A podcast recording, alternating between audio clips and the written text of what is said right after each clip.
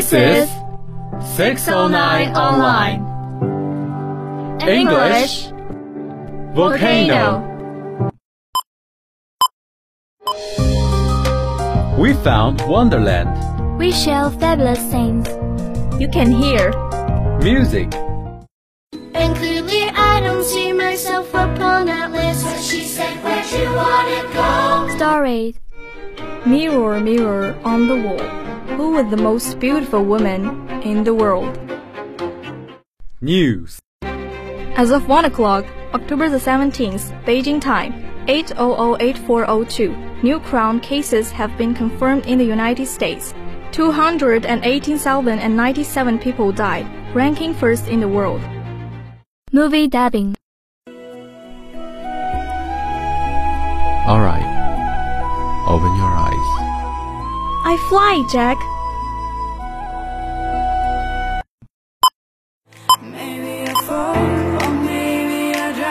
Let's get together and set fire.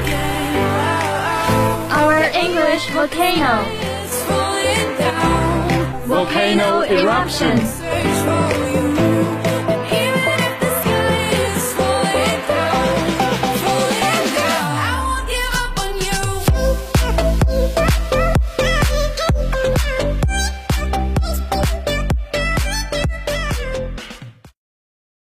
Hello, everybody.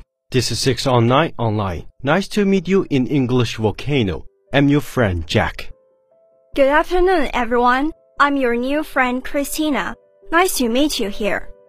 Today, we are going to share a world famous book, Wuthering Heights, with you. Hope you will enjoy it. Now, let's get into the miracle world of this book.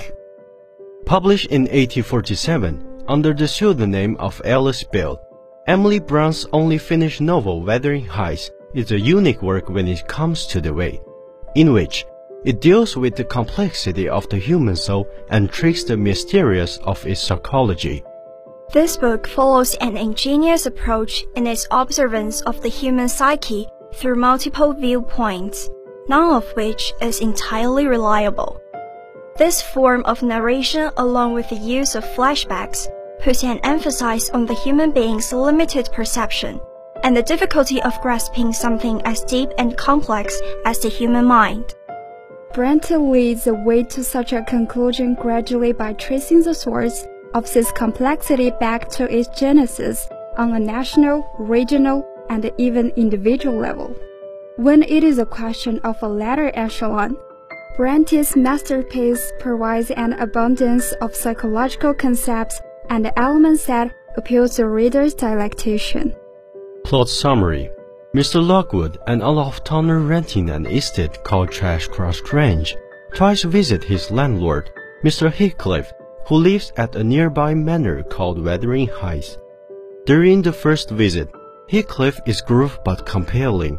During the second, Lockwood meets other mysterious residents of Wuthering Heights, is attacked by dogs when he tries to leave, and endures a ghostly visitation overnight. Then, Lockwood asks the housekeeper at the Grange, Ellen Dean, aka Nellie, to tell him about Heathcliff and Wuthering Heights. She recounts a complicated story of two families, the Earnshaws and the Lintons. Mr. Earnshaw, a gentleman, owns the Wuthering Heights. He has two children, Hindley and Catherine, and adopts a third, Heathcliff. Hindley is jealous of Heathcliff because both his father and his sister are very fond of the youngster. To avoid trip, Mr. Earnshaw sends Hindley away to college, during which time Catherine and Heathcliff become extremely close. Mr. Earnshaw dies, and Hindley, with a new wife, returns to climb Wuthering Heights, still bitter. Hindley forces Heathcliff to give up his education and treats him like a servant. Hindley's wife dies soon after giving birth to a baby boy, Hareton, however. Hindley descends into alcoholism. Then he continues to abuse and mistreat Heathcliff. Meanwhile, Heathcliff and Catherine grow interested in the Lintons, a well-to-do family who live at Thrushcross Grange. The Lintons have two children, Edgar and Isabella, who seem very cultured and refined to the somewhat well inhabitants of Wuthering Heights. After suffering an injury while spying on the Lintons, Catherine Earnshaw spent five weeks with Lintons, becoming close to Edgar.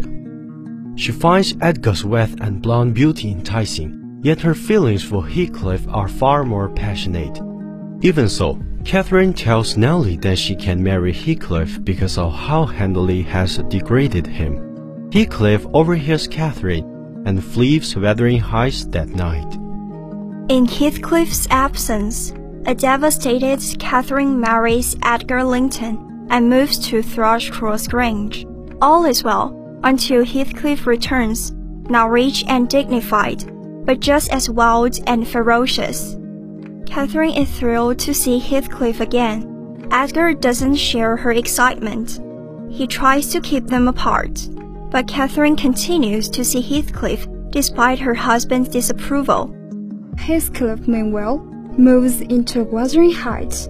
Hindley, who has become a gambler, welcomes Heathcliff into his home because he lost all of Heathcliff's money.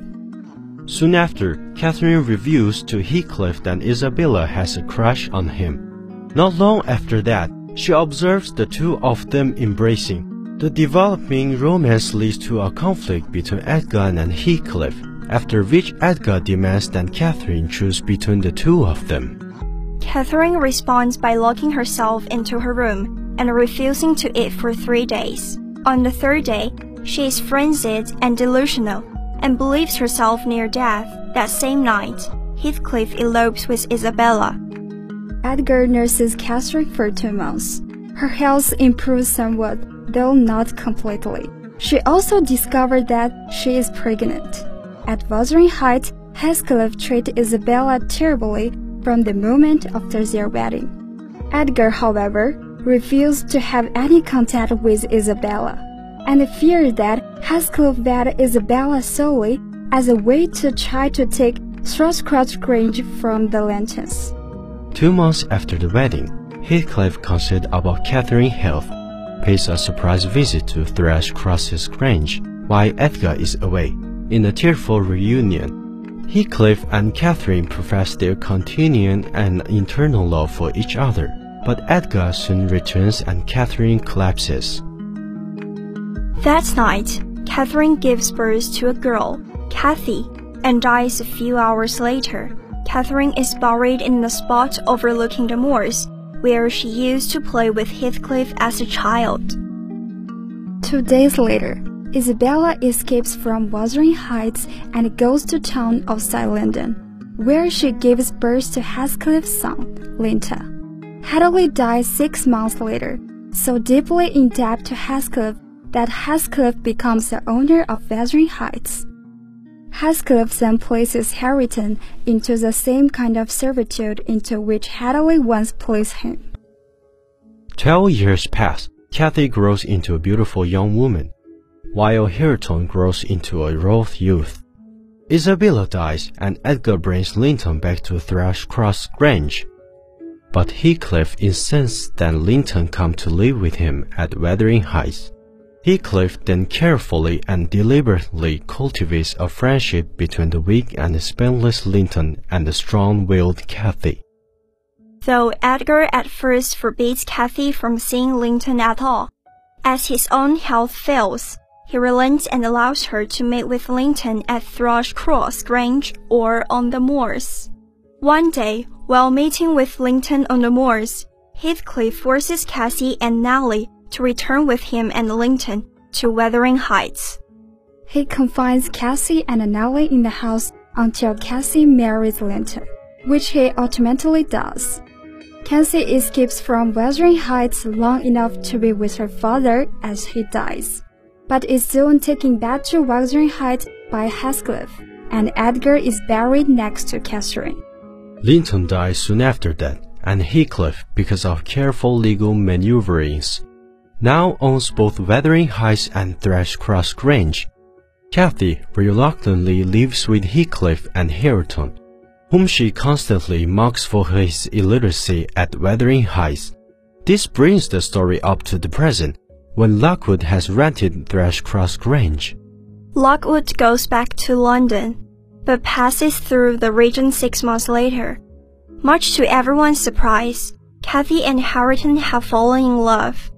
Cathy has realized Hareton's nobility and kindness beneath his lack of education. Heathcliff, who seems strong a resemblance in both Hareton and Cassie to Catherine, no longer feels the need for revenge. He dies and is buried beside Catherine, on the side opposite where Edgar is buried. Cassie and Hareton, at last free of interfering adults, plan to marry and move to Thrushcross Grange. Analysis of Heathcliff Heathcliff's character greatly changed as a result of the tragedies that he was subjected to. He was turned from an innocent person who did not meet evil with evil to a reprisal personality. He just thought of retaliation against the characters who abused him, and the idea of revenge was at the center of his life and the main engine of his actions. With the events, we find that Heathcliff's source of revenge became no longer limited to the characters who abused him, but also wants to revenge on her children, brothers, their relatives, and anyone who can be strongly related to them. The following quotation illustrates his strong desire for revenge. My old enemies have beaten me. Now would be the precious time to revenge myself on the representatives. I could do it, and none could me. We also find that his desire for vengeance became to include everyone, even Catherine, who he loved as if revenge has become his main goal, and the sense of torment of others was his only wish. We find him was wishing Catherine that was his beloved to suffer and wished her not to feel peace even when she died. This in the following quote. Is it not sufficient for your internal selfishness that while you are at peace I shall ride in the torments of hell? There were many characters who fell prey to Heathcliff and his unbridled desire for revenge. Isabella Linton, sister of Edgar Linton, was the biggest victim of him. He was able to deceive, attract, and marry her, especially after his return as a rich man after long years of alienation. His only goal was to destroy her, her family, and revenge on her brother. But in the end, she fled from the house and lived with her son away from the others until she died. In the following quote, we find her suffering from Heathcliff's desire to revenge on Edgar, and she was just a victim of Heathcliff's desire and anger. He told me of Catherine's illness and accused my brother of causing it, promising that I should be Edgar's proxy in suffering till he could get hold of him. Also, there were several characters who were the victims of Heathcliff's anger. Heathcliff's son Linton, after his mother's death, came back. He lived under Heathcliff's control, who pushed him to marry Catherine Linton to gain her wealth. In addition to Catherine Linton, the daughter of Catherine Earnshaw and Edgar Linton, who was deceived by Linton Heathcliff and forced to marry her after being locked up and threatened. Hareton Earnshaw, who was Hindley's son, Heathcliff adopted him to retaliate for the ill treatment that he received from his father, Hindley. Heathcliff's character is subject to a lot of persecution, so the revenge was considered a normal reaction to this threat. Many people disagreed with this issue, although their agreement about the difficulty of the tragedy that Heathcliff suffered. Some people saw that Heathcliff's character was not inherently evil, but that the evil characters around him were the cause of his conversion. But others saw him as evil, and he was not forgiving for others. In my opinion, the tragedy that Heathcliff suffered should lead him to change and think of retaliation against the people who abused him. This is justified, although it does not include the concept of tolerance. The thought of reprisals for other characters who did not hurt him. Their only guilt was their relationship with the characters who treat him in abusive manner was unjustified. This made him guilty as well. There is no doubt that Heathcliff's character in the novel Wuthering Heights contributed mainly to the complexity and overlap of events between the various characters in the novel. The portrayal of Heathcliff as a complex character that turned from being a victim to a person who wanted to revenge on everyone made events very different, and there was an overlap between the characters. This is because the idea of revenge that dominated Heathcliff thought had brought them together in one frame and made the events of the novel take different directions. Therefore, each personality changed as a result of tragedy it experienced through the novel. All of these things influenced and the events of the novel and made it more complex and one of the best novels in English literature. So, Nancy, do you agree with Jack's opinion about Heathcliff? Of course I do.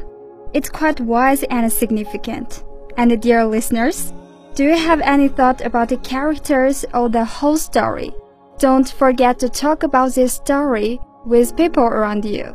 Yes, sharing is the bridge of friendship. Besides, welcome to read the whole story from the book and enjoy the details. So much for today. And the next, we are getting into our free talk time. Let's have a chat about school autumn view. Sure.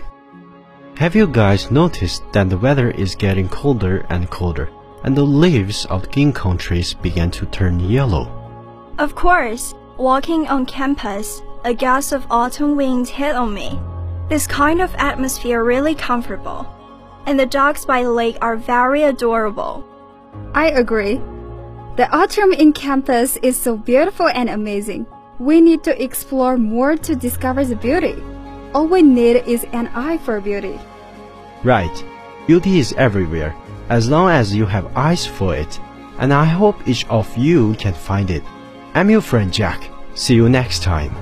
I'm Christina, especially thanks to our director Brilliant and editor Rebecca. Thank you for listening. Goodbye.